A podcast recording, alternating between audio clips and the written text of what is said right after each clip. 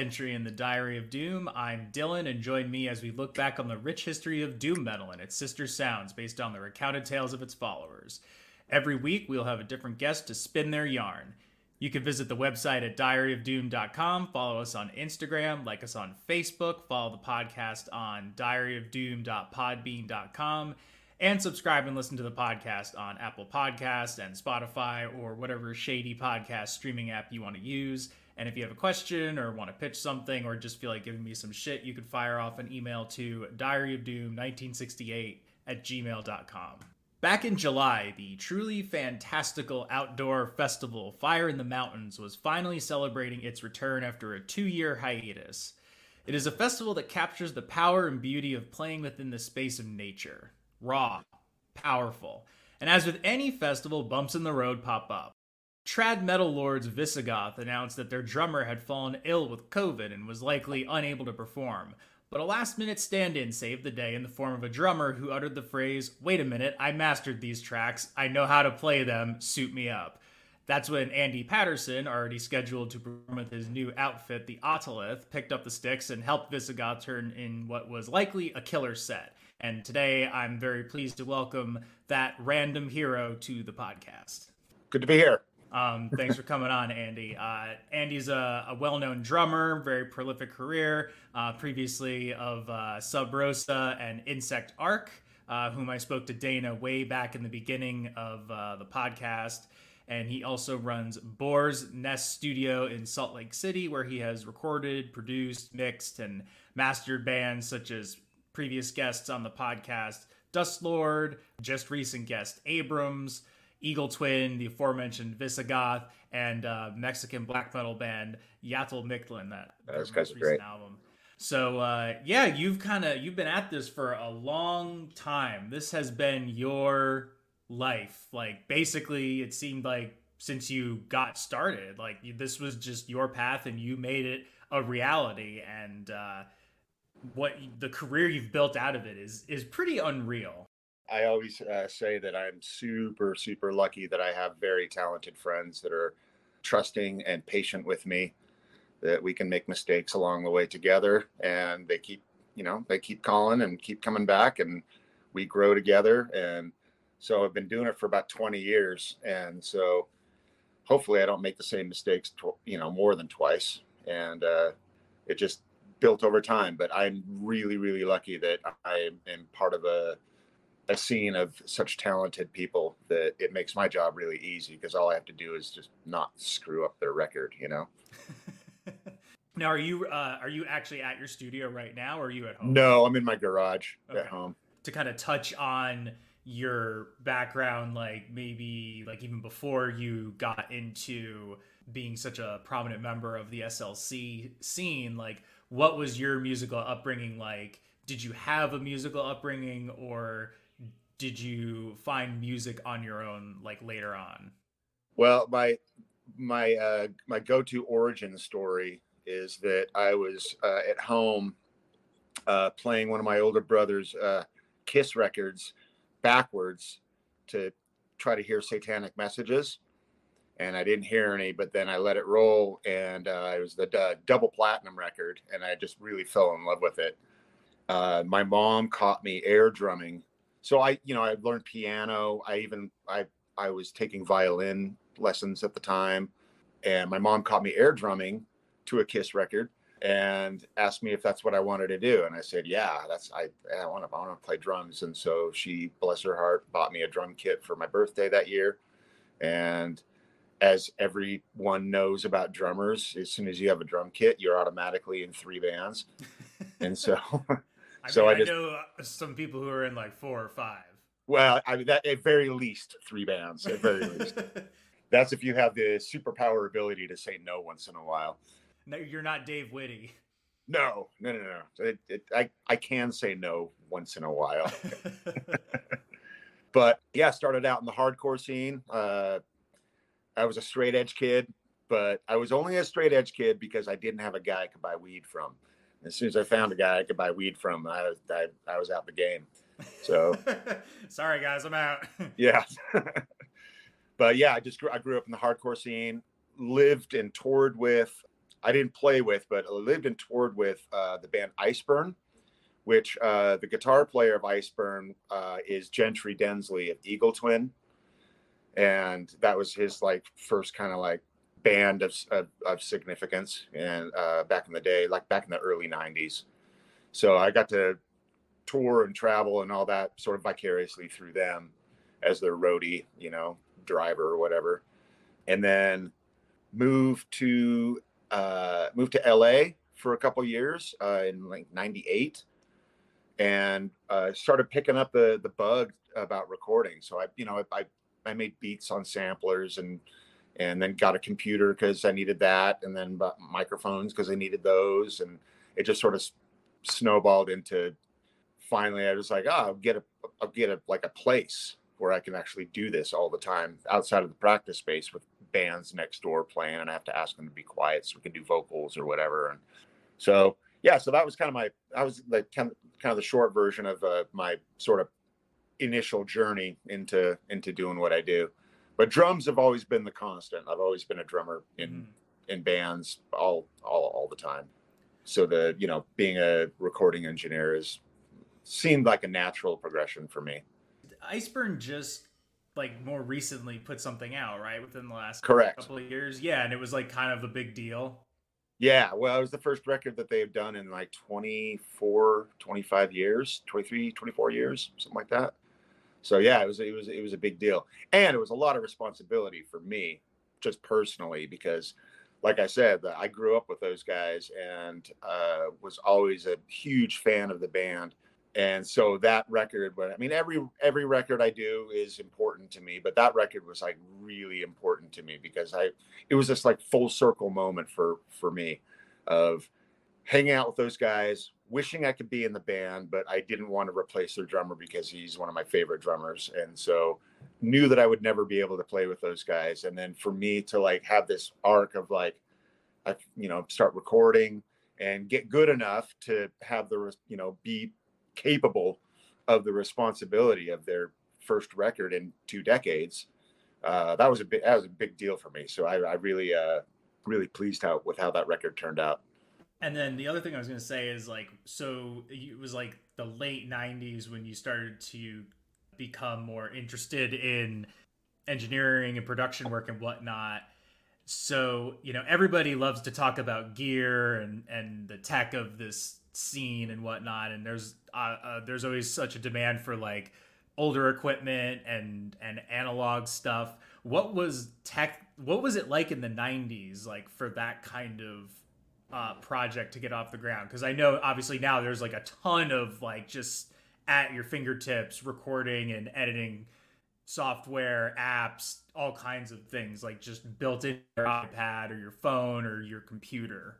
I'm I'm kind of I'm, I'm grateful for it that I kind of went the sort of traditional started with a cassette four track, learned how to bounce tracks and you know manipulate like four tracks total, and then moved on to uh, what they call ADATs, which was uh, the first like digital recorder that was um so actually on a VHS cassette, and it had eight tracks on it. So I moved up to eight tracks and then uh, and then I was saying before I started messing around with samplers and and computers, and it was it was primitive back back then. This is like uh, this is like 94, 95, something like that. And so the early recording software was pretty uh, it was pretty basic, but still like overwhelming to me because it, it was more options than I'd ever seen before, you know.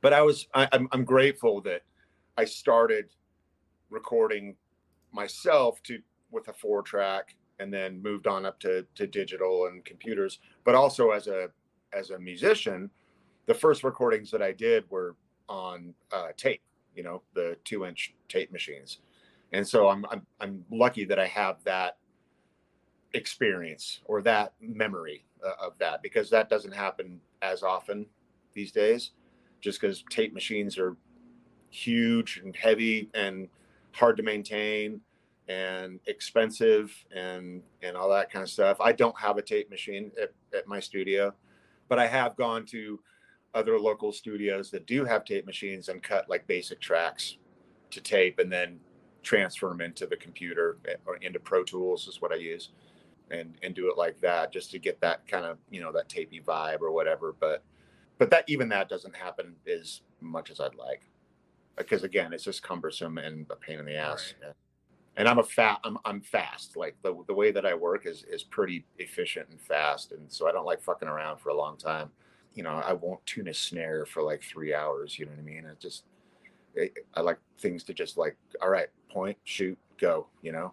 Well, I think you said, uh, and maybe I'm getting ahead of it here uh, down the line, but I think you said that it's like not not your job to like do that. Like that you're you're it's the band to know like what they're doing. You're there to uh, make sure it's captured in the best uh, moment like in the moment in, a, in its best way. Yeah absolutely. I consider myself to be kind of an audio photographer in a sense of like those guys or girls or whatever have spent all the time honing their shit you know their tones and their performances and all that in the practice space. And so i'm never one to be like uh you know you should you should use this other thing you know or you should play this differently or or anything like that. Like i'm i'm pretty like hands off about like the creative aspect of it but i do like being helpful so a, a story that i i often tell is you know a guy came in and he had an amp modeler, like an uh, like an early version, not like a new like Kemper or Axe-Fx or whatever. It was like a early Digitech, but the um, setting on it, the preset was called Tread Plate, which is code for Mesa Boogie because they can't put Mesa Boogie on there, the you know, trademarks or whatever. So like you know, British is like you know a Vox or you know a Marshall or whatever. And uh, anyway, I saw Tread Plate on there and I'm like, hey man, just just for fun, just as an experiment, I have an actual Mesa Boogie here, and and this I may have been a little snarky about it. I, I won't lie. You know, I was like, I mean, your thing is trying to do with math that this thing does with iron and glass all day. You know what I mean? So just give you know give it a shot. If you don't like it, that you know that's fine you know, we use your guy. And he was really proud of his, his little guy because he spent a lot of money on it. And I, I, I respect that. And then I ran into him about a year later and he was like, I'm still mad at you. And I'm like, why, man? What the fuck? And uh, he's like, yeah, I had to go out and buy a Mesa Boogie because I, I couldn't recreate that. I'm like, I'm sorry, and you're welcome. So that's awesome. So kind of to go back to your your interest in music though, separate from that, like when did you when did you when did you find yourself becoming more attracted to heavier music, kind of like following the punk movement, or was that just sort of like a natural progression to go from punk rock to underground heavy and then like you know metal adjacent and whatnot? Well, I mean, the thing is, is I wasn't really in the punk rock scene. Mm-hmm. I was in the like the hardcore or scene. The hardcore scene, excuse me. Yeah, and the hardcore scene is like it's all about the breakdowns, you know, mm-hmm. and that heavy part where everyone loses their shit after like, you know, four China cymbal hits, you know, like that, you know. So heaviness was always kind of I gravitated toward, you know what I mean? Even going back to Kiss, like I was more of a fan of God of Thunder than I was like rock and roll all night party every day, you know mm-hmm. what I mm-hmm. mean? So like I just like that was just like the thing that I gravitated toward was was heavy heavy tones, heavy riffs, you know, things like that. It's just the stuff that you know touched a touched a nerve for me, which I you know basically again lucky enough to like I could just I had all of that around me. I just all I had to do is just like you know pick like the thing that the show that I'm going to go to would always be like you know a, a heavier show than like uh, okay, a good example is, is uh, when I was young, one of the first shows that I went to, there was two clubs. One, uh, they were both about two blocks from each other, and the one show had Judge, Gorilla Biscuits, maybe another big straight edge band or whatever, and then the other club had Death and Dark Angel, and I went to the Death and Dark Angel show, even though all my friends were going to be at the Gorilla Biscuits Judge show. And I wanted to be at that show too, but I had, you know, gun in my head. I had to make a choice. So I chose the fucking the death metal show. And uh, you know, so it's just, you know, things like that. little, little decisions along the way, curating my life of you know things that I'm into. Salt Lake City is known for its little pocket of music history and obviously you have a movie like SLC Punk which I haven't seen don't get mad at me which it's, I understand it's it's not like I mean it's not like a hundred percent accurate representation right, of, of the time but but I actually know a few of the people that were uh, characters in that in that movie. That's also cool.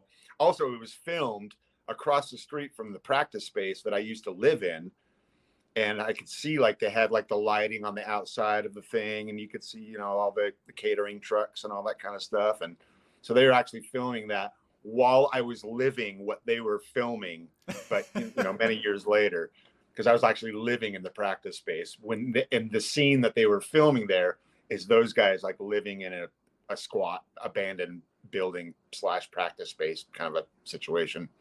Was it kind of? Did you were you like, ah, this is kind of weird? Oh, well, I didn't know what it was until I saw the movie. Like I, I knew that they were filming something over there. And then when I saw the movie, I'm like, oh shit, that's what I saw. That's what that's what they were doing over there for that week, you know? And and so that that was that was that was a treat. Also, fun fact, Stevo, the main character, is a loose homage to uh Stephen Egerton from Descendents and all. Because okay. uh Stefan, and the guitar player from Descendents, and Karl Alvarez, the bass player of Descendents, they both used to live here in Utah. And uh, Stefan was in a band called Massacre Guys here. Karl was the singer in a band called the Bad Yodelers, and and I, I mean you want you can see their documentary and they'll tell you that a better version of the story of how they moved to Colorado but yeah, they used to be here, and so that character is like loosely based on the guitar player of uh, Descendents. Huh? Wow. I, I have no frame of reference for any of this. So to me, like, wow, that is really interesting. It's like spoiler so alert. Like, oh, I, do you find out he's somebody's dad at the end of it? no, no, um, no. But I wouldn't say. um, but people who are fans of this genre, like, are probably familiar with Iceburn, Eagle Twin. Um, so when did you start to become like? Did you ever have like a moment where you're like kind of realize like, oh, I'm sort of like a fixture here, and like, you know, how do you feel about that? Shit, I I don't know. I mean, I guess, I guess one fun thing is um, we have a festival out here uh, put on by this wonderful person, Jaron Bischoff, and his wife Tiffany, uh, called Crucial Fest. It, it just happened, right? Yeah, happen. It happens every year, and it just happened in uh, uh, the end of August, and that was named after my wife and I because we used to have a Fourth of July barbecue, and we did it for about twelve years, and it was like insane. Like like one year we had like nine kegs and like four hundred people in my backyard, and like and the, the cool thing is that our backyard overlooks a, a, a, freeway and then beyond that is a is a, a, local park where they used to do the fireworks.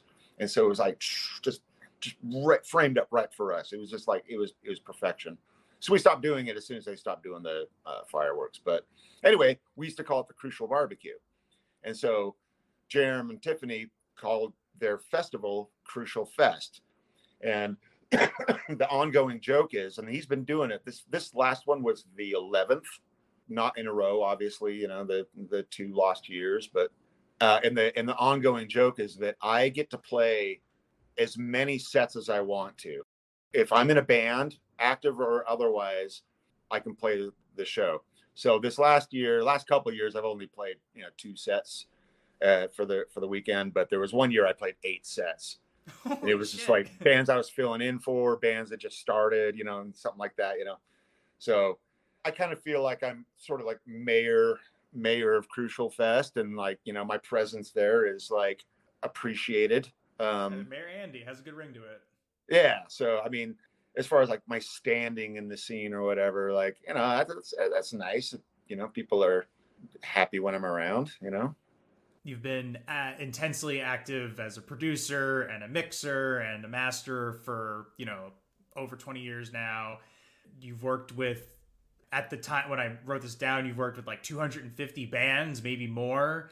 you know some of them are probably not the kinds of bands you would expect to hear based on uh, your time in Sub Rosa and now the Otolith.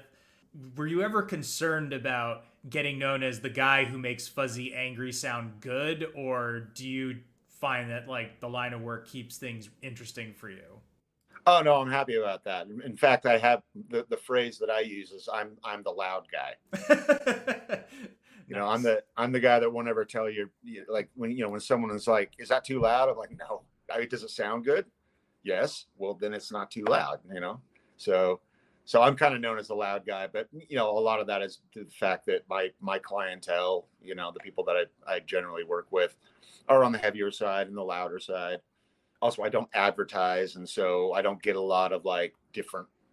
I mean, I do I do different genres of music. You know, I've got like a crew of hip hop dudes that I work with a lot, and I have like alt country. You know, but like I don't do like I don't do pop stuff. I don't do I don't do a lot of I don't do a lot of metalcore kind of stuff, and not by design, but well, actually, it is by design because because if someone calls me and I figure out what it is that they what they're going for.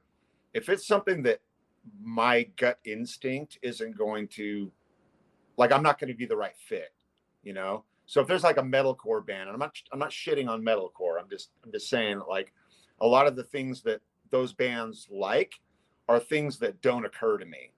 And like that's not in my wheelhouse, you know? So I'll do them a favor by sending them to someone else. I mean, there's another local guy here that does that all day, and he he's great at it. And I'm like, you have a way better shot. Just like if you know someone called me with a, you know, uh, an orchestra or a you know classical jazz or, or, or whatever. I'm just like I'm just I, I'm just not. I don't think I'm the guy. You know, like you need to for like jazz guys. Like you know, you they need they need a nerd you know? They need someone that's like yeah. measuring out like the distance from the microphone and like you know checking to see how much like total harmonic distortion there's coming through the preamp you know like that kind of nerd shit which it, I, I just I don't care about. I'm just like point. Turn the knobs until they sound good. As soon as they sound good stop. And and then we're off and running you know? So i'm happy about that you know? I if I advertised, I'd get more business and I'd make more money, which would make my wife happy and make me ultimately happier. But but it's a quality of life kind of a thing, and I'm really I really enjoy that that I've been able over 20 years to kind of curate like this subset of uh, you know things that I enjoy listening to as well as recording. Yeah, and like I don't say this in any kind of disrespect it's almost like you're kind of like the like a, the producing world's like world's best kept secret or like everyone knows it like you're out there and like you do it so well. Like everyone's always like yeah man fucking andy rules. Like he knows exactly what to do. And like they say like i've had a couple uh, at least a couple of people talk about uh you're like getting produced and you working on the records and and like how positive the experience was. Well and it's people like you that ask me to come on your your show and and and talk about you know how fucking great I am. So I appreciate. I, am really bad. I'm really bad at business, and I'm really bad at promoting myself. So, so the way that I get business is hopefully, you know, word of mouth. You know, like who recorded that last Iceburn record? Like, oh, Andy Patterson did. You know, and I've got business from just that. You know, like just from someone being like, "Who recorded that record?" Okay, oh, Andy Patterson did. So you know, a band from New York will come and and record with me because of something, some other record that I did. So that's one way of getting business. The other way to get business is I go to shows, I play shows, and so you know every time every time I'm out, uh, you know, like back to Crucial Fest. Crucial Fest is kind of a harvest moon for me because I'm there the whole weekend like from Thursday to Sunday, and I'm there the entire time, and I'm running into people like, "Oh man, I've been uh, been meaning to call you. Uh, the band's gonna be ready next month," you know that kind of stuff. And so that that's how I get business. And yeah, I wish I you know I wish I made more money, you know, or like worked more often than I do. Although I do work quite often, but you know it's a it's a pretty good balance of, of, of life, you know, that I don't have to I've never, I've never woke up in the morning and been like, oh fuck, I got to go to the studio today. You know, never in 20 years. You know, so I must be doing something healthy for myself. I'd say so. In regards to like your, you know, non-heavy stuff like that you work that you uh, work with, like what I guess what is it about a non-heavy project that like grabs your ear? Does it have some quality of that to it? Like, because some of the like like hip hop uh, and rap artists that I listen to are definitely on like I don't know what you would call like the muddier side, like bands like Death Grips and hmm. um, mm. I like the Bug a lot, and he works with a whole bunch of rappers. So is it something like that? It's about connection. I mean, it's mm-hmm. about you know, like with with with hip hop, I only work with like a, a, a small crew, and it's base and it's really basically one one person that like is the sort of center son of this of this crew of of other hip hop acts. And what I love about working with him is he is just so like stupid talented and interesting. So it's never like a drum machine ever. It's always like he's digging in crates, you know, and he's finding like the weirdest shit, you know, and he's making beats out of like a, you know, like a an old like Star Trek record, you know, like mm. where other actors are playing Shatner's role or whatever, but it's not Shatner doing it. it, it you know, weird shit like that, or like a, a, Sesame Street. He'll take a Sesame Street record and like cut up like little parts and make a banger beat out of out of you know something teaching you about the letter L. So, you know, shit like that. So I, I really enjoy it because every time he comes in, I don't know what he's bringing, and I know, but I know it's going to be fucking fun and sound rad. And the fact that he, you know, he can do it on his own. Don't don't tell him that, but he can do it. he can do that shit from home. But and so I always appreciate the fact that he brings it to me because I care about it and I'm uh careful with it, you know, like I so he brings me a sampler and we we load his beats like layer by layer. So it's not just a it's not just a he's given me the left and right out of the sampler and then doing vocals over the top of it.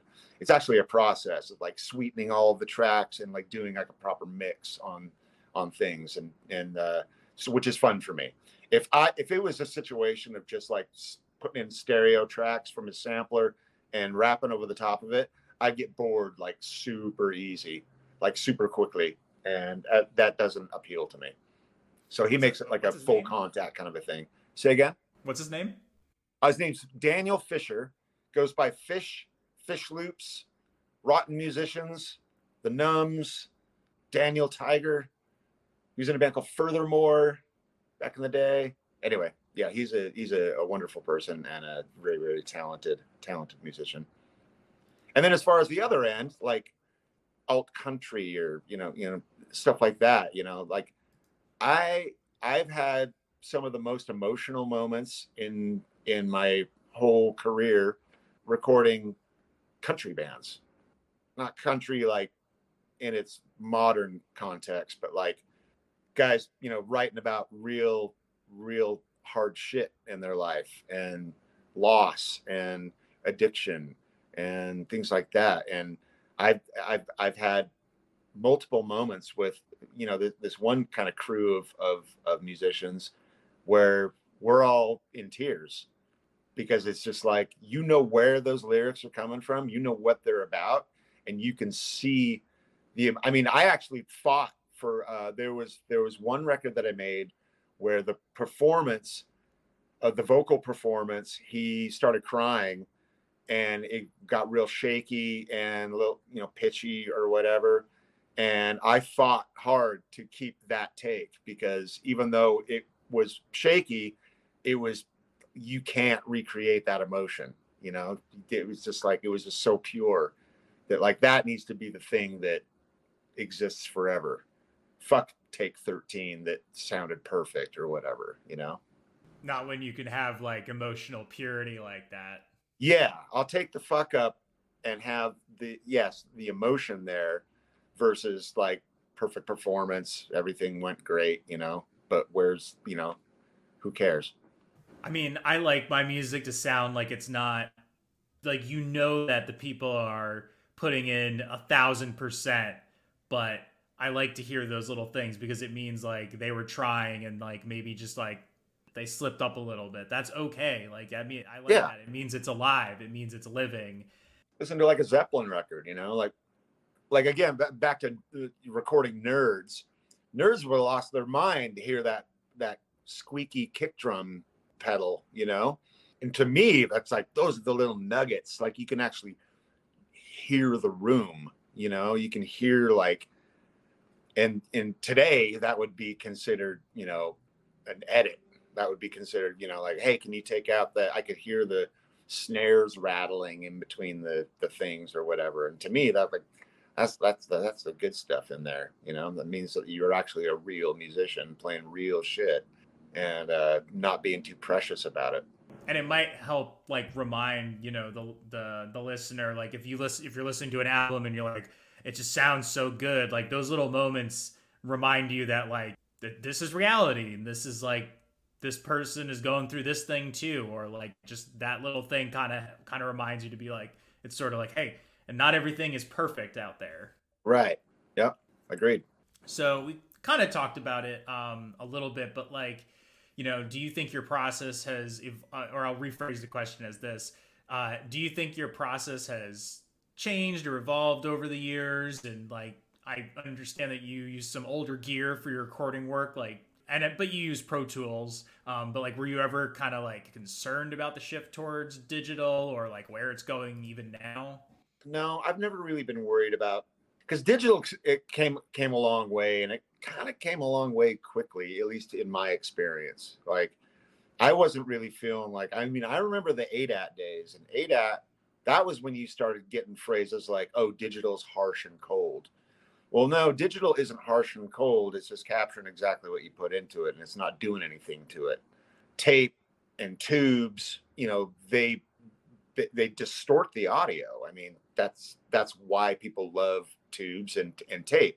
You know, maybe the distortion isn't like, you know, an amp on high gain or kind of a distortion, but just that little fuzz in your ear that just like the dumb, you know, catchphrases of like it's warm and fat, you know, those, those mm-hmm. kind of like go-to words or whatever. But it, but there's there's truth to that that like that when it's digital only, then your ears aren't used to hearing. You know, ever since there's been recorded music up until digital, everyone was used to a sine wave. And then digital came along and that sine wave went from this to and it might not seem a big deal but your brain does recognize that difference. So instead of it being just a, a pure wave it's it's a it's a series of steps of capture you know? So it's not fluid but they've developed things to make that to alleviate that. Mm-hmm. also when i one of the things that i grew to love is using as much outboard gear as I can to combat that digital harshness or whatever. So uh, my preamps, I always, you know, I'm, I'm using the EQ on my preamps, tube EQs, tube compressors, you know, things like that, that, that just like warm up the, the thing and not in like a, a harsh unless you want it to be, which I have done before, you know, like blow out the fucking the tubes and like make it sound all gnarly. But just it just adds it just like it sort of like glosses over those those steps and just like kind of puts like a you know like a nice you know like mud in a mud in a drywall. You know what I mean? It's just like you know cover the, the seams a little bit. You know. So I don't use a lot of vintage gear I mean, technically, a lot of the gear that I have, I've had for so long that they're probably now considered vintage. But that wasn't my, you know, that wasn't my my thought process is to buy old gear. And plus, I, you know, uh, old gear breaks down quicker than new gear does, and also new gear has parts in case you need them, or you can, you know, maybe still have a warranty on it, and where you can replace it if, if it takes a shit in the middle of a session or whatever. I enjoy the the vintageness of the, of what it does to the audio but i'm not like a i'm not like a nerd about like i've got to have some you know 1920s microphone that you know It's like basically falling apart. yeah i mean you're just holding something together but that's why you know like tape tape is like considered vintage and you know and it's and it's great for what it does but it's also uh, it, it's also a pain in the ass and also the way that i work is um i don't often have a band come in and do a record from start to mix in one stretch. I'm usually having like you know a band will come in over a weekend and they'll they'll lay down drums. And then a couple weeks later they'll come in and like do bass and guitars. And then you know another week later they'll come back and do vocals and then we'll mix. So i have to be able to recall everything you know i have to be able to hit a button and that came that comes back up exactly where we left it. Especially for bands that are from out of town and we're doing mix notes you know they're like hey can you pull the kick drum down a little bit? I don't have to recreate the entire mix on a big board and write stuff down and make sure i know where things are. I just hit the session button it comes back up exactly how we left it and i can make those minor adjustments and and we're off and running so i i enjoy efficiency over aesthetics i guess if that if that's even a sentence no, it makes sense. So, so I take it you're not somebody who, like, I'm sure, like, you have respect for it, but but you're not like going on and like you're not somebody who's like seeking out and collecting this stuff. You know, No. Like no, I want the things that are gonna work best for me because that's what I need, and I don't need I don't need superfluous stuff. yeah other than uh other than certain amplifiers like like my Sunn Model T's. Those are something that i haven't found. I mean there's you know people are making clones of them now and and all that but that that's a that's a particular sound and that amp only really does one thing and it does it really really well. And i can't really find that in like a modern modern amp that's got like blinky lights on it or you know like four channels or whatever you know what i mean? So in that regard i take it back is that that those are those are important pieces of vintage gear that i did seek out not because they were vintage but because they just happened to be old. And when they were built that they did that one thing that i really really love. So in that regard you know i have vintage amps more than i would have like you know vintage microphones or vintage EQs or you know things like that. But again, I'm I'm. I'm more about having a place where people are like inspired to make sounds, you know, and do that. No one gives a shit what's going on in my control room. But when you walk out in my live room, you see like, you know, a wall of amps and drums and pianos and all sorts of rad noisemakers, you know, and that's, you know, I, I I tend to focus more on that end of it than I do on like outboard gear or microphones. I found like a I- found like kind of a system with my microphones and my outboard that it's pretty like plug and play now. Like I know I know which mic and which preamp is 90% of the time perfect for a snare drum. I have a go-to guitar amp recipe, uh, a ribbon mic and a and a dynamic mic, and into certain preamps with EQs that I use like almost 100% of the time on guitars, and you know, and and on and on and on. So I I, I found like recipes that that generally work for most things, and you know, and then I can pivot where wherever if that. So I mean, I it changes a bit with like vocal vocal mics. The majority of what I do of what I record, I'm using an SM7B. What do you got? What do you got there? Oh, this this is uh Audio Technica, like pretty like standard model. I forget what the brand is, but it's Audio Okay. Technica. I mean, for the mo for most again because I record like hard harsh vocal a lot. Yeah. You know, my go-to is the Shure SM7B, which Okay, I'm yeah. the, uh, every fucking podcaster uses it.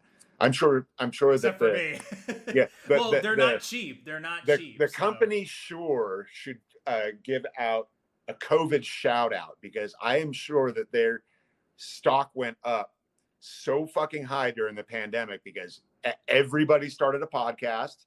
and everybody got the podcast mics. You know what I mean? So, but I use that a lot on vocals, and, unless it's like a really soft, whispery, you know, like a female vocal kind of a thing. Then I have another mic that I that I'll mm. I'll use for that. But I generally have like a you know a, like a general recipe of of things that I know work, and so I don't fuck with it in previous interviews with you, um, they definitely paint this image of somebody who marches to the beat of their own drum, and I definitely would agree with that. And you have like deep knowledge of how to craft and shape music, and while being very laid back and hands off, but you're very upfront about your role and and whatnot. Folks who operate within the heavy music sphere probably get that, and like to me, that makes all sense. But has like has anyone ever taken issue with like when you were talking about like how you you were saying I'm not going to do like a metalcore album because I'm not the right guy for it. Like have you ever experienced someone just being like what the hell man, I wanted to work with you.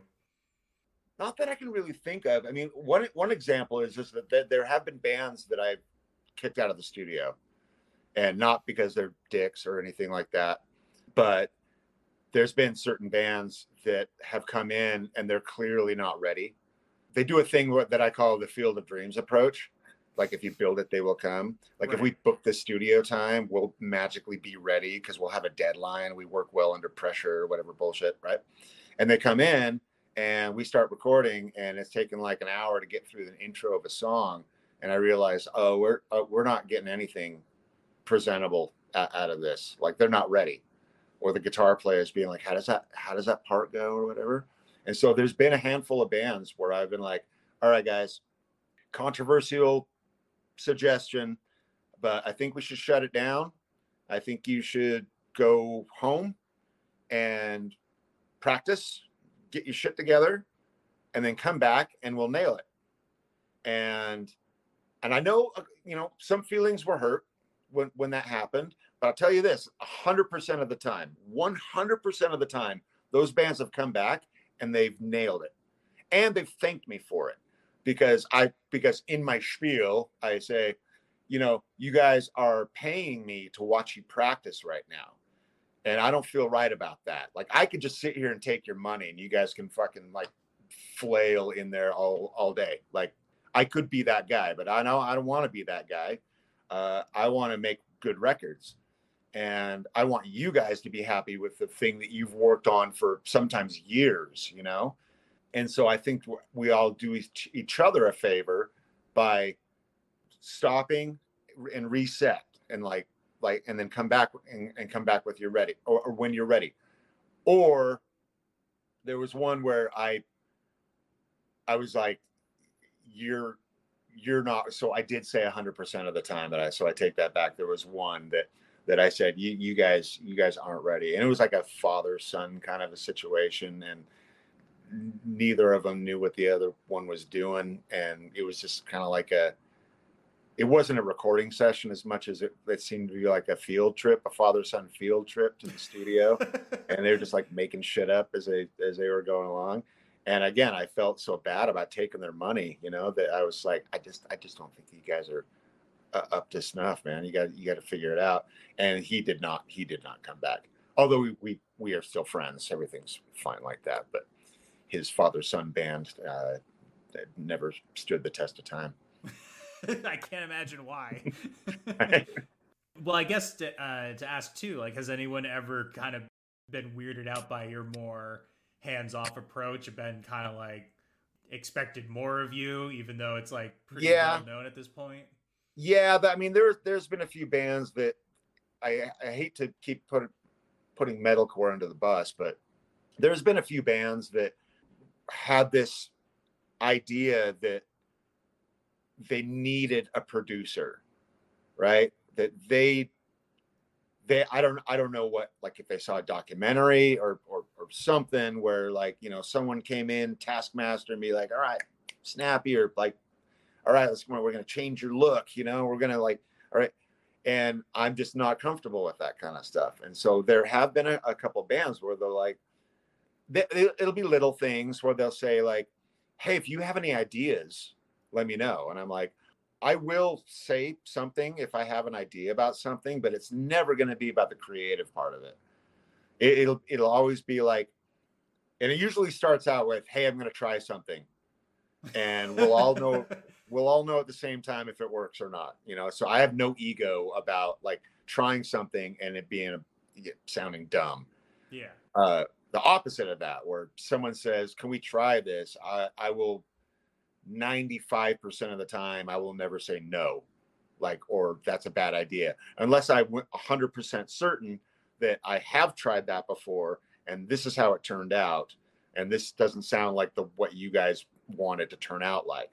And so save ourselves some time and not try the thing that I've already tried and tested to be, you know, not good. But most of the the majority of the time, I'm like, I will try whatever, man. And I and again, like we'll all know at the same time if it's going to be shit or not. You know, if it works, great. If it doesn't, like, all right, move on to the next idea. So I will, I I will make you know suggestions once in a while. You know, like I'll put like some echo on a thing or whatever. You know, like oh, you're going for a spacey kind of a thing or whatever. Maybe something like this or whatever. But again, the bands that I I record, the vast majority of them know how I work, at least through I don't know uh, word of mouth. That that's how I that's how I work. You know, there there was one band that I so I left my studio in 2008 for about six months. I got like a, a, a really like expensive, nice, nice studio here in Salt Lake. Uh, their Studio B opened up, and I moved into the Studio B because it was fucking pimp. It was like looked like a fucking Jay Z video in there, soffit mounted monitor. It was like it was, but the vibe was terrible. Like, and I and I actually had a punk band say, "Hey, man, we want to record our next record with you, but we we we won't do it at that studio." And I was like, whoa. He's like, we're we're afraid that we're gonna get in trouble. And I was like, fuck, you know what? You're right. I felt that way when I was there.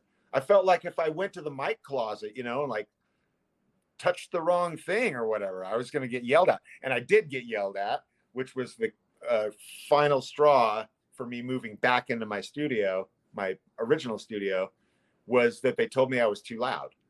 So I've lost two studios for being too loud. My very, very first studio, I recorded a, a stoner doom band and they had full stacks and we did it live and it shook the fucking building. And the ladies that had a business next door came up to me the next day yelling at me, like, whatever you were doing in there yesterday, you can't do that here. And I'm like, lady, it's to be hoped that I'll do that every day. Like that's I so I'm a fuck off, go somewhere else because, you know, and then the nice studio, they told me I was too loud, and I was like, "All right, I'm gonna fuck off back to back to the place where I can be loud." And so that was a you know that was a learning experience. Uh, it was kind of like a, what's the what's the parable of like uh, the dog that barks at the dog's holding a bone and he looks at his reflection in the water and he barks to try to get the other bone, but he loses his bone. So, something something along those lines. But I left I left my studio thinking I would go to greener pastures and then realized what I had left behind was actually what I where I belonged.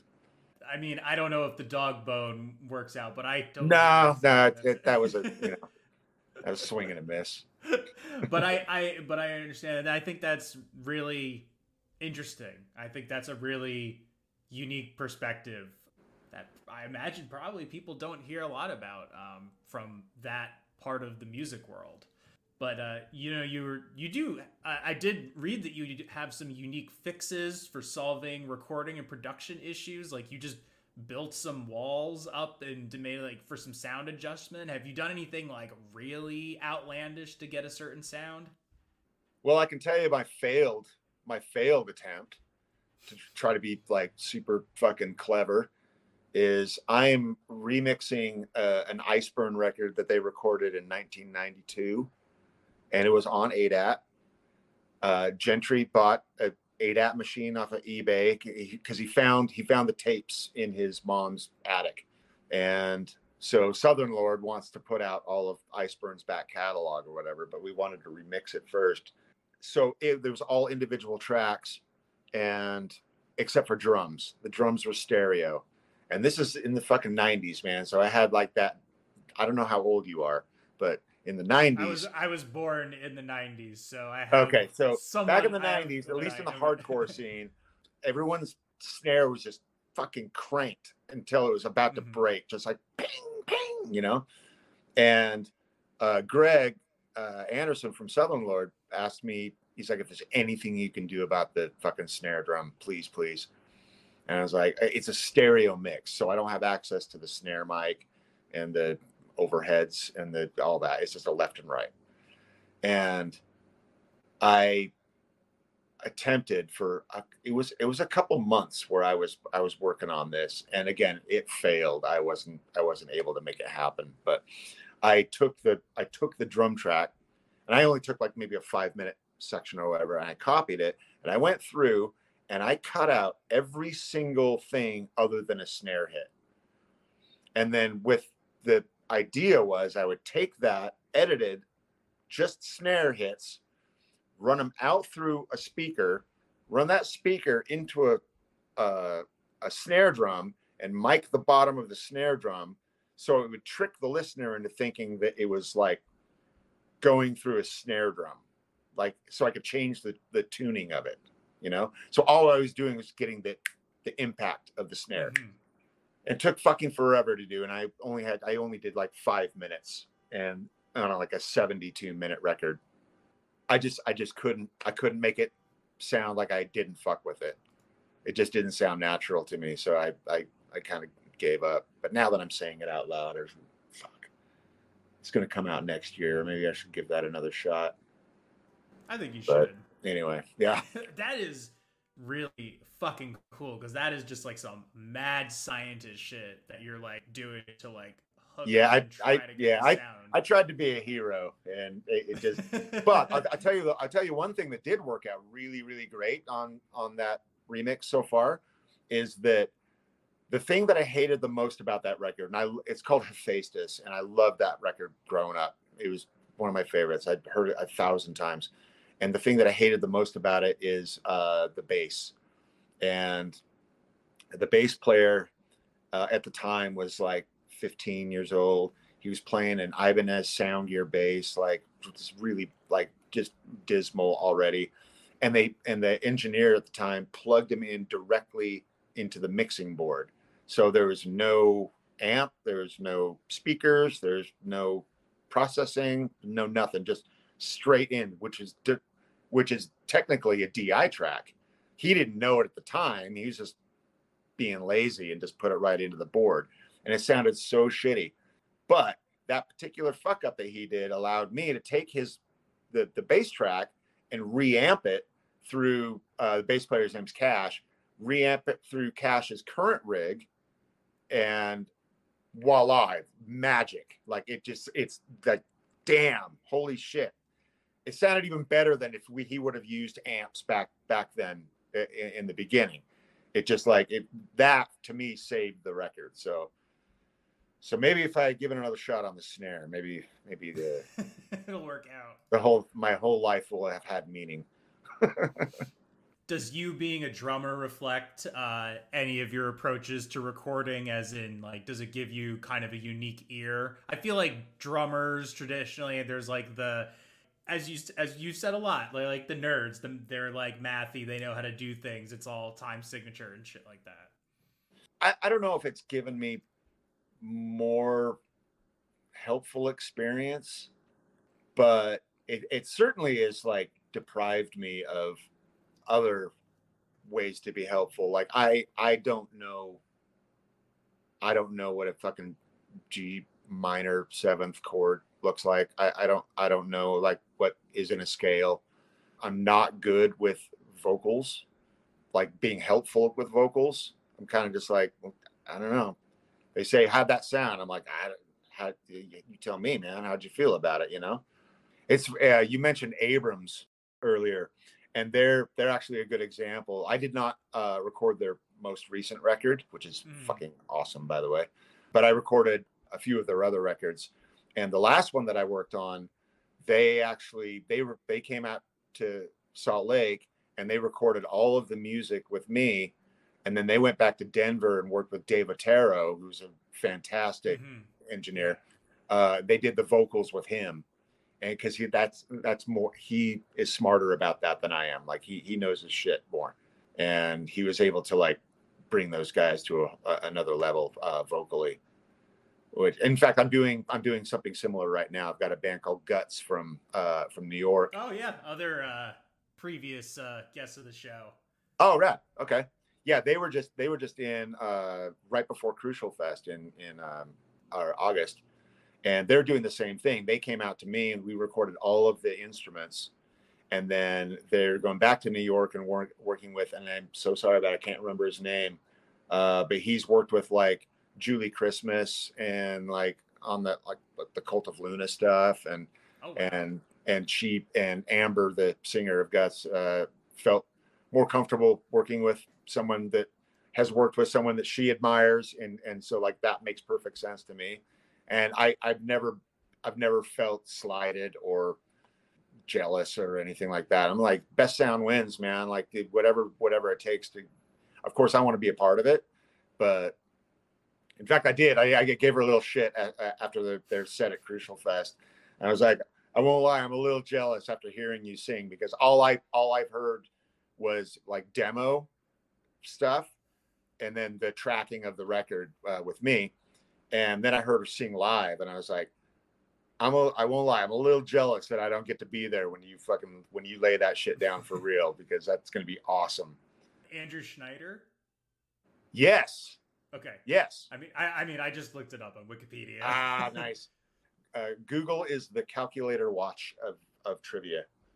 it is, it is. But I also that that was not one of those like oh it's on the tip of my tongue moments where it's worth the brain effort to. Well, it wasn't on the. I, I, only use Andrew, and, uh, but and I didn't even know the last name, so so thank you for that. You're welcome. But that's cool. That's really cool that you can like that. It's like we're coming together to make a good thing. It's not like, like yeah, it's it's kind of the it, it's kind of what I was saying before about like uh, what you're doing isn't in my wheelhouse, and so here's someone here's the number of someone who does that really well, and so it could be like full band production, like I was saying about like a metalcore band or something like that, and or or like this where it's compartmentalized, like someone's in charge of. Uh, you know, I've done that before too, where like people will come to me and just record drums. And then they'll go somewhere else and do or or like go home and do their guitars at home or mm-hmm. whatever you know? So as long as it's rad and you're cool people man i'll just i'll be as little or as big a part of it as you want me to be. So we can like actually talk about the new band now. Um, okay can you talk about the genesis of the otolith and like the upcoming album which is called i am not 100% sure but i think it's pronounced the otolith. The otolith. Oh, yes, okay. but I'm not hundred percent sure. So I mean, I that's probably just me being from New Jersey. The yeah, but I, but I, ever since the band has been playing out, it's that's that's been this has been a conversation I've had multiple times every show. Is it otolith or otolith? I'm like, I'm not sure, but I think it's the otolith. Okay.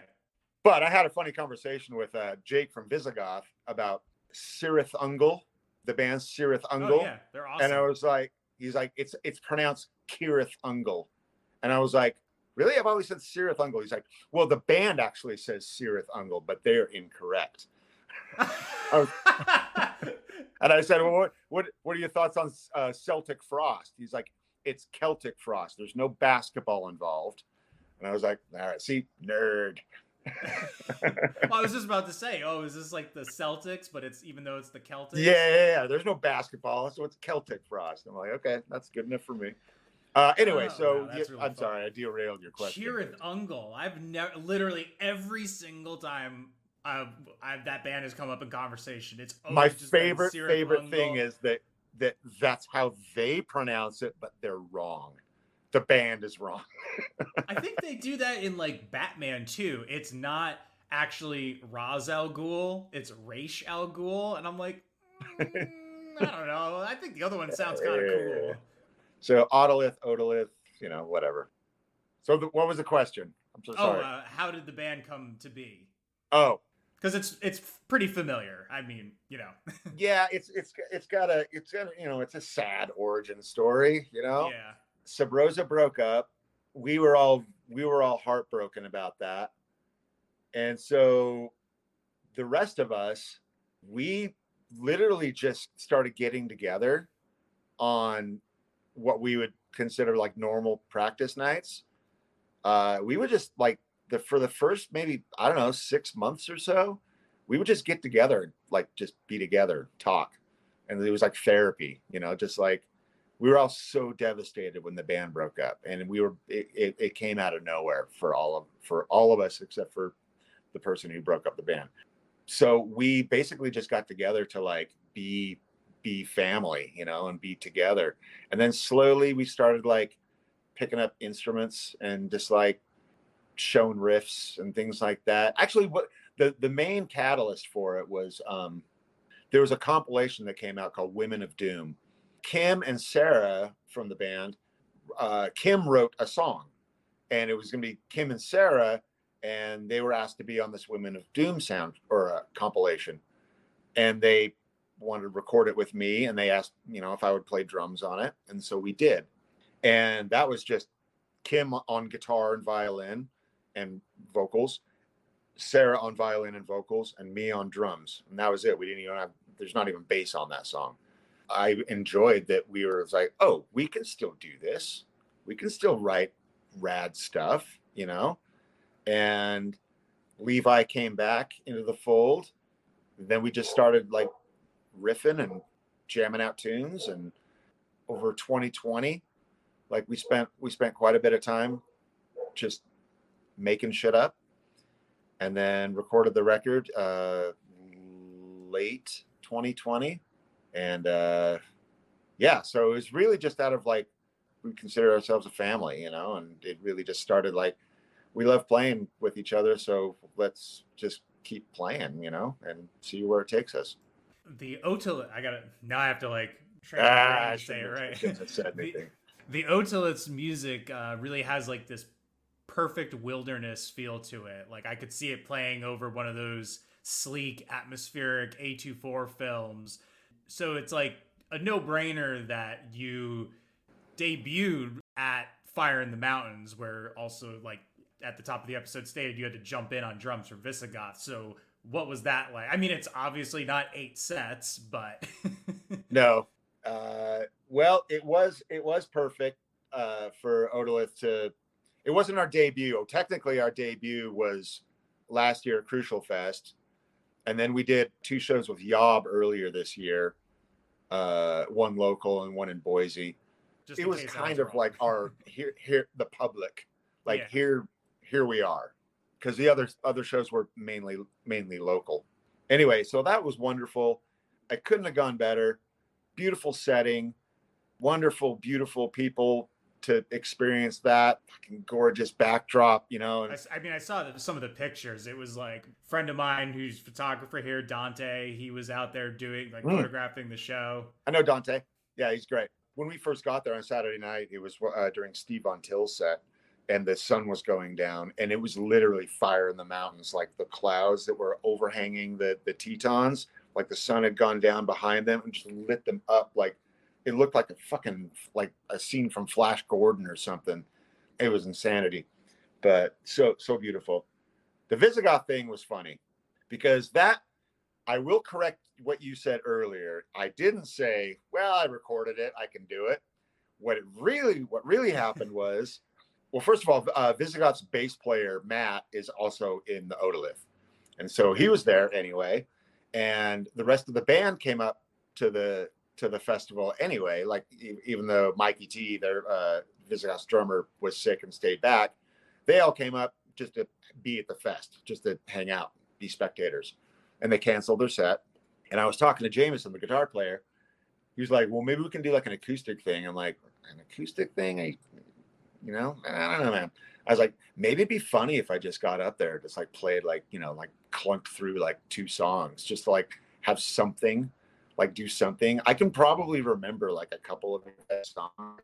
And then, uh, so I spent some time Saturday night talking to them about with their set list. I'm like, I can do these ones. I can't do this one. I can do this one. I can't do this one I found Wi-Fi for a second, so I downloaded a Spotify playlist of the, of the set, and I just listened to it nonstop. Played the Otolith set uh, at two on Sunday, two p.m. on Sunday, and then up until seven, which is the Vi- Visigoth time. I just listened to it on repeat over and over and over again, just walking around the fest, just with earbuds in and just like listening to it. We didn't practice, we didn't no rehearsal or or anything. I think I I think right before we walked on stage, I was like, all right, the first part of this song is like bit, bit, bit, right? And they're like, oh, okay, yeah, cool.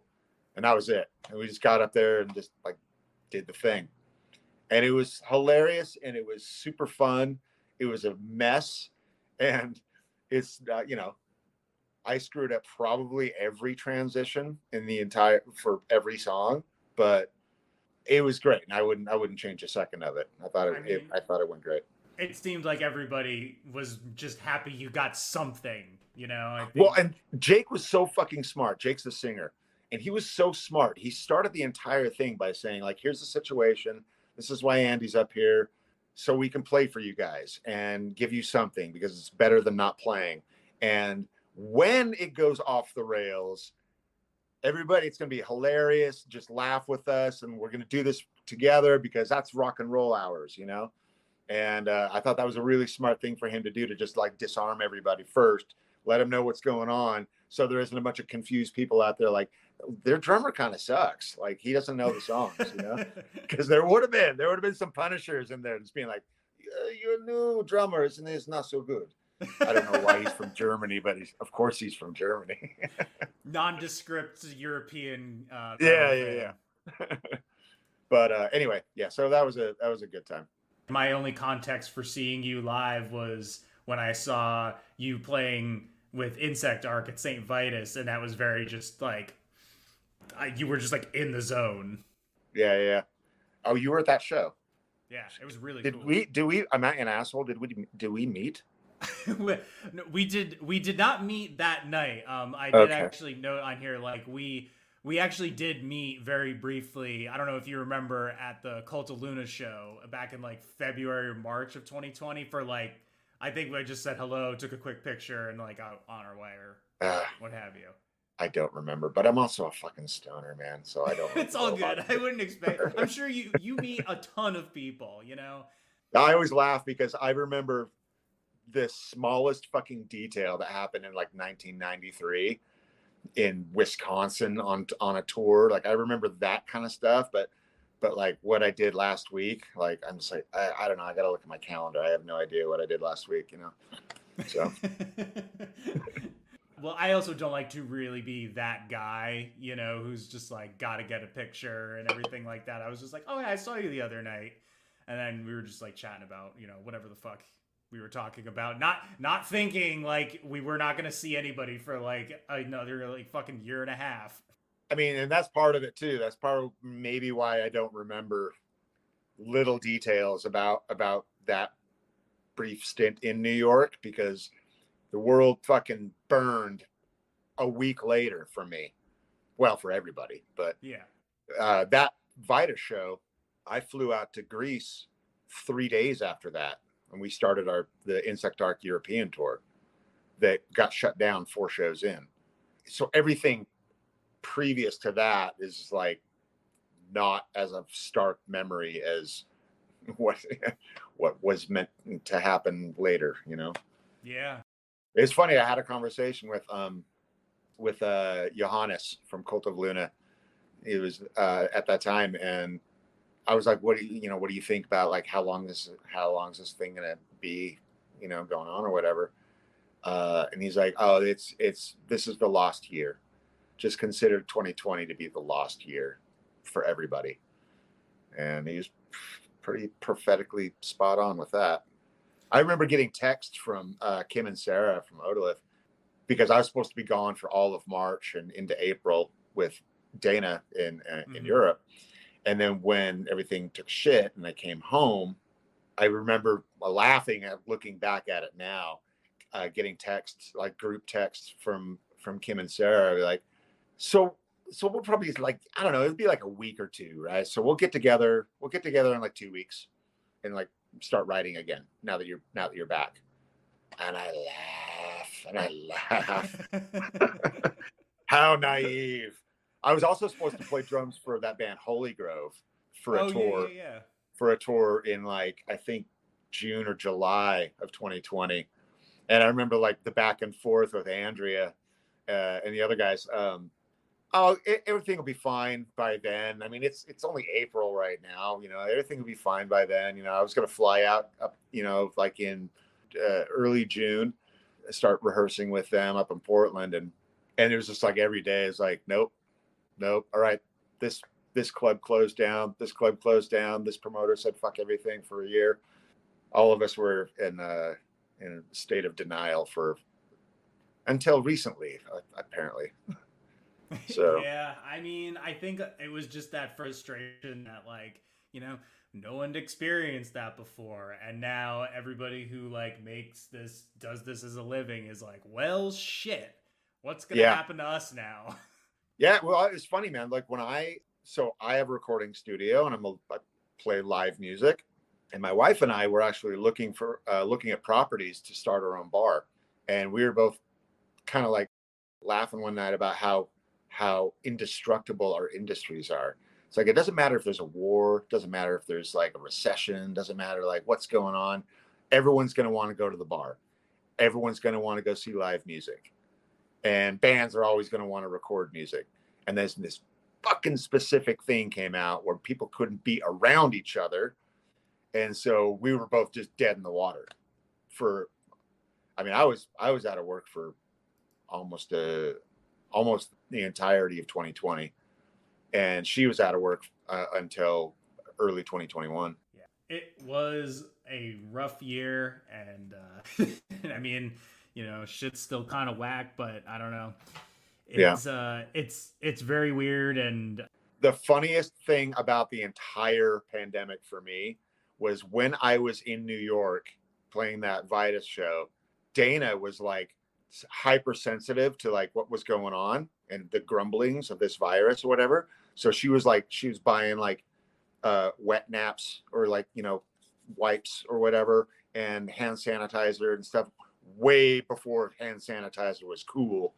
And, and I actually I actually said to myself when we were in Europe, literally two days before everything went down, I was like, I'm really kind of getting tired of hearing about this virus, man. I hope this people stop talking about this soon because I'm tired of hearing about it. and, then, again, I laugh and just, just strap in, buddy. You're gonna be hearing about that shit forever. yeah. We you know what that's funny. We actually kind of did the same thing. Like we um we went out like I was at my at the job previous, like we had a big event and uh I remember like we were mostly not shaking hands, not we were like doing elbows. Some of us were tapping feet. Uh, we had hand sanitizer, and then my girlfriend and I went out uh, to go see Weedeater, and we went to a brewery like right around the corner from the venue beforehand, and we were like sanitizing our hands before eating our pizza, drinking our beer. We get into the venue. I'm like, wow, this place is like half full. This, there should be more people here, and uh, you know, just and just like, oh man, and then. Well, here we are. Yep. Talking about it again. Jesus, I know, man. Well, we you know we're, we both survived to tell the tale, so I guess there's that's something. Yeah, and uh, you know we don't don't have to go out on a, on a, a downer note. So like you know I I made like a little aside about it, but like I hear you're a horror movie fan. I am too. Like what are you? Uh, what are some of your favorites? Like is there are there new horror movies you dig? Oh, I don't know. I mean, I'm not like a Like a nerd? in yeah, I'm not like a nerd about it, you know, and but I do enjoy I do I love horror movies. I feel like horror movies for me have kind of been like all right, stay with me. They're a little bit like porn. Like you watch you watch enough porn, you become like desensitized to it, right? So you need mm-hmm. something like and this is I'm I'm speaking in generalities, not for myself, but I'm uh, saying that of course, of you know, course. you- you're always going to be something crazier or something wilder or Yeah. something whatever, right? So for horror movies, it's like I want scarier, like truly scarier, not just jump scares or whatever. So I'm I'm always on the lookout for like something that's like scares the shit out of me, and it, it's becoming less and less frequent that I find that. One moment that uh, that I'm always kind of like chasing the dragon. Weirdly enough, uh, Blair Witch. I saw Blair Witch Project in when it first came out in a, a theater in Hollywood, and I was fucking scared to to ride my bike home. And that scene, it, spoiler alert for anyone who hasn't seen Blair Witch Project by now, but that scene when she goes down to the basement and dude's like standing in the corner, Yeah, I get rules. chills even now just thinking about that fucking scene. That like knocked me out of my seat. So I yeah, I don't have like a voracious appetite for for horror uh or any any genre really, but but I do enjoy it and I do tend to my viewing my viewing does tend to be a little on the darker side. My wife and I both like it won't you know, it's like what do you want to watch tonight? It's like I don't know, let's find some murder. You know, so it's Some like murder. some murders, like you documentaries or you know 2020, you know whatever. Last night we watched the documentary about the fucking crazy lady from Idaho that killed her kids and buried them in their backyard, and she did it for Jesus, you know, and so shit like that. Like you know, Yikes. I like yeah, exactly. So I, I like the I like the darker things in life. I guess just like you know your your previous question earlier of uh, what gravitated me toward heavy. I'm just like I don't know. I just gravitated toward it. It's just stuff that I enjoy. Mhm. I, I enjoy like a a big heavy riff more than I enjoy like a you know a little cutesy melody or something. Yeah, a little doodly doo.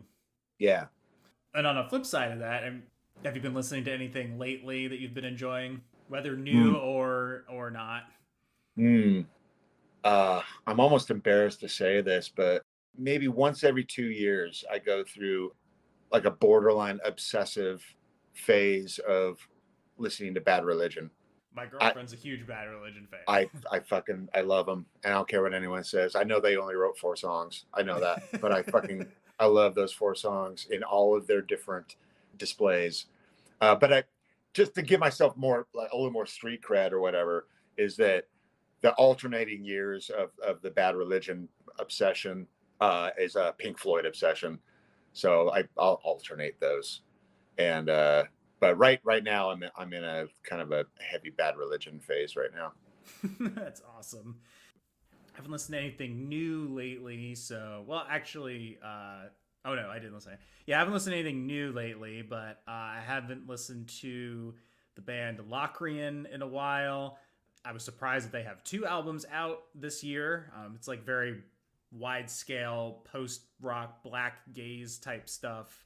Um, they were like, I feel like I found out about them like in college, I think. Um, so it was nice to revisit them.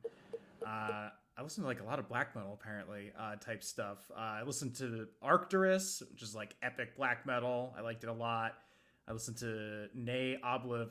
I don't. I can't say this band's name. Ne Obliviscaris.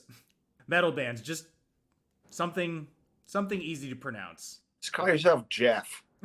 Hear that new Jeff record? It's fucking brutal.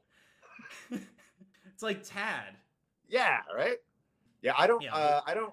I don't listen to a lot of black metal. I don't know what it. I don't. I don't know what it is. It's just. I mean, I- maybe it's be, maybe it's like out. by design from them. Like I'm the, I'm the exact person they're trying to avoid, or uh, have avoid their music because it's so harsh and like, again, like I I, I don't have enough knowledge to even know like what kind of world is available in in that world. Just the brief things that I've heard black metal wise, I'm just like "Ah, I don't know, I don't know, I, I don't know. I dip in and out. It has to be. It usually it's like I can't listen to like just that, but that's just like because of what I like to listen to. Um, but there are like certain ones where I'm like, oh yeah, like I want to listen to that because it sounds like really fucking cool or whatever. But I don't need like a ton. I usually like look to somebody to give me a good recommendation. You know, when, Yeah. when it comes to that kind of stuff. Um, but you're talking about Cult of Luna. I listened to their debut for the first time, and that is a fucking hell of a debut, man. Yeah. They're such a great band. Listen to some Zappa, One Size Fits All, and uh, this band Fuck Buttons, which is like a Fuck real Buttons? yeah, Fuck Buttons. It's like real uh, at times weird but really heavy electronic music. Like I loved it, so I wound up listening to all three of their records. But uh, the album Slow Focus is excellent. Yeah, really cool band. I don't tend to. I don't listen to a lot of new music, to be honest with you. Well, you produce a lot of new music. Yeah, I mean, honestly, the vast majority of my listening time is stuff that I'm working on, or even going back and like, it could be considered an ego listen, but I I look at it as like like a coach looking at like dailies, you know, like just like making you know going back and being like, all right, is this progressing? Like you know, like working on a record with a band that I recorded other records with, you know, and then I'll, I'll, I'll go back through their catalog and, and just like, you know, listen to make sure that there is a progression or that we're achieving this, the thing that they were so happy about the last time, you know, but a lot of it's like work related listening. I don't do a whole lot of just like recreational listening, which I That makes should. sense. I mean, the, like the new stuff that I that I listen to is basically based on recommendations from friends and bands that are like, we want, we're, we're looking for this kind of a sound. Back in like, I don't know, 2001, you know, I had to study fucking Converge Jane Doe because every band wanted to sound like Converge Jane Doe record. So I had to study that shit and just be like, how, how, how, how are they doing that? What was the most interesting thing you learned about Converge listening to it over and over? Distort everything. Kurt even has a Kurt even has a sticker on his computer screen that says distort everything. And I'm like, yeah, exactly. That's that's how that shit's done. Also, amazing musicians, and that Oh, yeah. that helps as well. So goes a long way.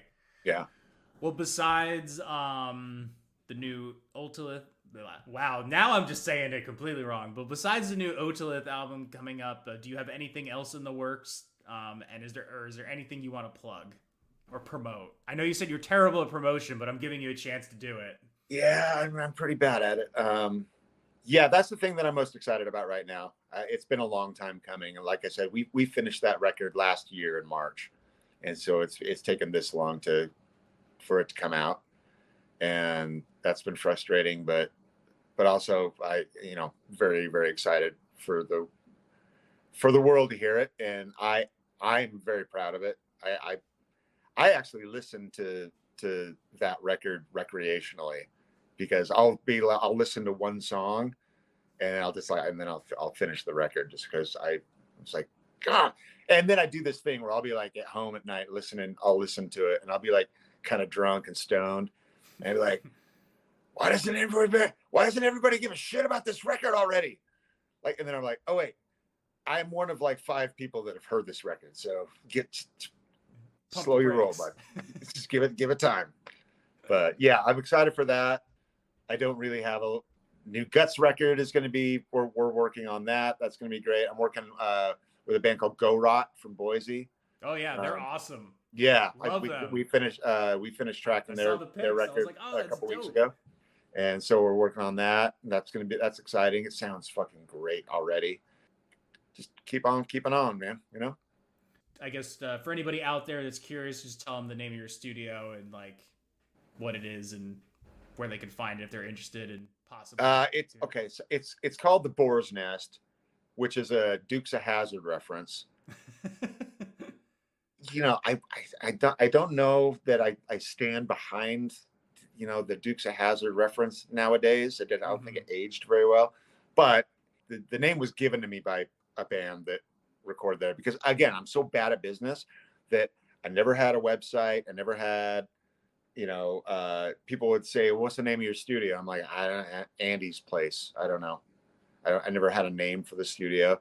So I was sharing my place with another engineer for a couple years, and he's super business and has a website and you know Facebook and Instagram and like so selfishly that people like would be working with with me and they would tag his business and i would be like oh fuck could you could you tag me? And they're like, I, I don't know. I, I don't, your name. I don't know how to do that. So I set up a, a very primitive Facebook page called the Boar's Nest so people can tag me on it. But I don't do anything on there. The, the pictures that are on there are the ones that I put up there when I started the account and I I don't interact. I'm always surprised when someone like messages me through this the studio site. I'm like, how the fuck do you even find that? You know, so so anyway, it's called the Boar's Nest. It's on Facebook. And then I'm on I'm on Facebook. Uh, I guess I'm on Instagram. I I don't remember signing up for it. I've never done anything on it, but I keep getting notifications of followers and things like that. But see, and that's the and that's my I, that's a bit now because like I can't even post anything on Instagram because it's been so long since I've I've been on there and having people following me and I've never posted anything. Like if you look at my stats or whatever, it's like I'm following a certain amount of people, a certain amount of people are following me, zero posts. Like nothing. So now I can't because it's not as funny. And or if I do, it's got to be something like pff, crucial, like something important, you know. So anyway, I'm on all the all the things and but under Andy Patterson. And last question: How long does it take to get the beard out to here? And have you ever trimmed it before? Well, I've shaved it about 15 years ago. I it's a fucking stupid funny story. I was in a band and we were flown out to New York to play for Clive Davis. Do you know who Clive Davis is? I do not. He owns music, right? He's like I think he's like the fucking BMI. Like he's the oh, president. Oh, okay, okay, okay. Like he signed fucking Bruce Springsteen and Whitney Houston. And, okay, okay. You know what I mean? It's like a big shit. Like he's he's he's the Simon Cowell before Simon Cowell. Okay. Like he's the he was the fucking hit maker or whatever. Anyway, he flew my band out to play for him, and at that time he was really into youth. Like he had he had like signed like Maroon Five and you know what all American Rejects or some, you know shit like that. And my band begged me, and the and the beard was the beard was only like that at that point, you know, yeah. like it wasn't in, anything significant. But the band begged me to shave my beard because he's like he's into he's into youth, you know, and he wants us to not, not look like old grizzled dudes or whatever. And I'm like, oh, fine. So I did it. I shaved the beard. We went out and played he said that was great. I'll call you on Monday. Have fun over the weekend in New York. You know, was, he paid for everything, and it was fucking rock star shit, you know. And then we got home, and he said that, uh, or his people, he didn't call us personally, but his people said that we're too old and we don't have a, a star in the band. And so I put my finger against uh, at the bass player because the bass player, who is like eight years younger than me, was balding already and our singer was like too shy. And so we didn't have a star in the band. And I'm like, see, the fucking beard didn't do shit. and so that was the last time I've ever cut, touched a, yeah, a hair on this. That was about 15 years ago. So that's how long. And then, and it's topped out. Like it, I, it, it, I don't think it'll get any longer. I think I think that's it because it hasn't grown past this uh, for probably eight years. You're gonna be walking on it if it goes any further. Yeah, yeah, I'm I'm content. The beard's in charge. I don't have any say, you know. So. Oh, that that the beard is what's actually behind all the production work. That's, right. The, the, the, the beard shots. is in charge. I am just a vehicle. well, thank you so much for your, your time. This has been a wonderful and fascinating conversation. Um, Andy Patterson, the Otoliths debut album is coming out later this year. I don't I don't remember. I think the date is October 21st if all goes is according to plan. Excellent. Coming out in the best month of the year in my opinion. That's right. Check that out. Uh, go listen to Sub Rosa and uh, go listen to any number of the dozens and possibly hundreds of bands Andy has worked with. And uh, just I don't know, give, throw the man a bone. Appreciate that take care and all that. And uh, that'll do it for this chapter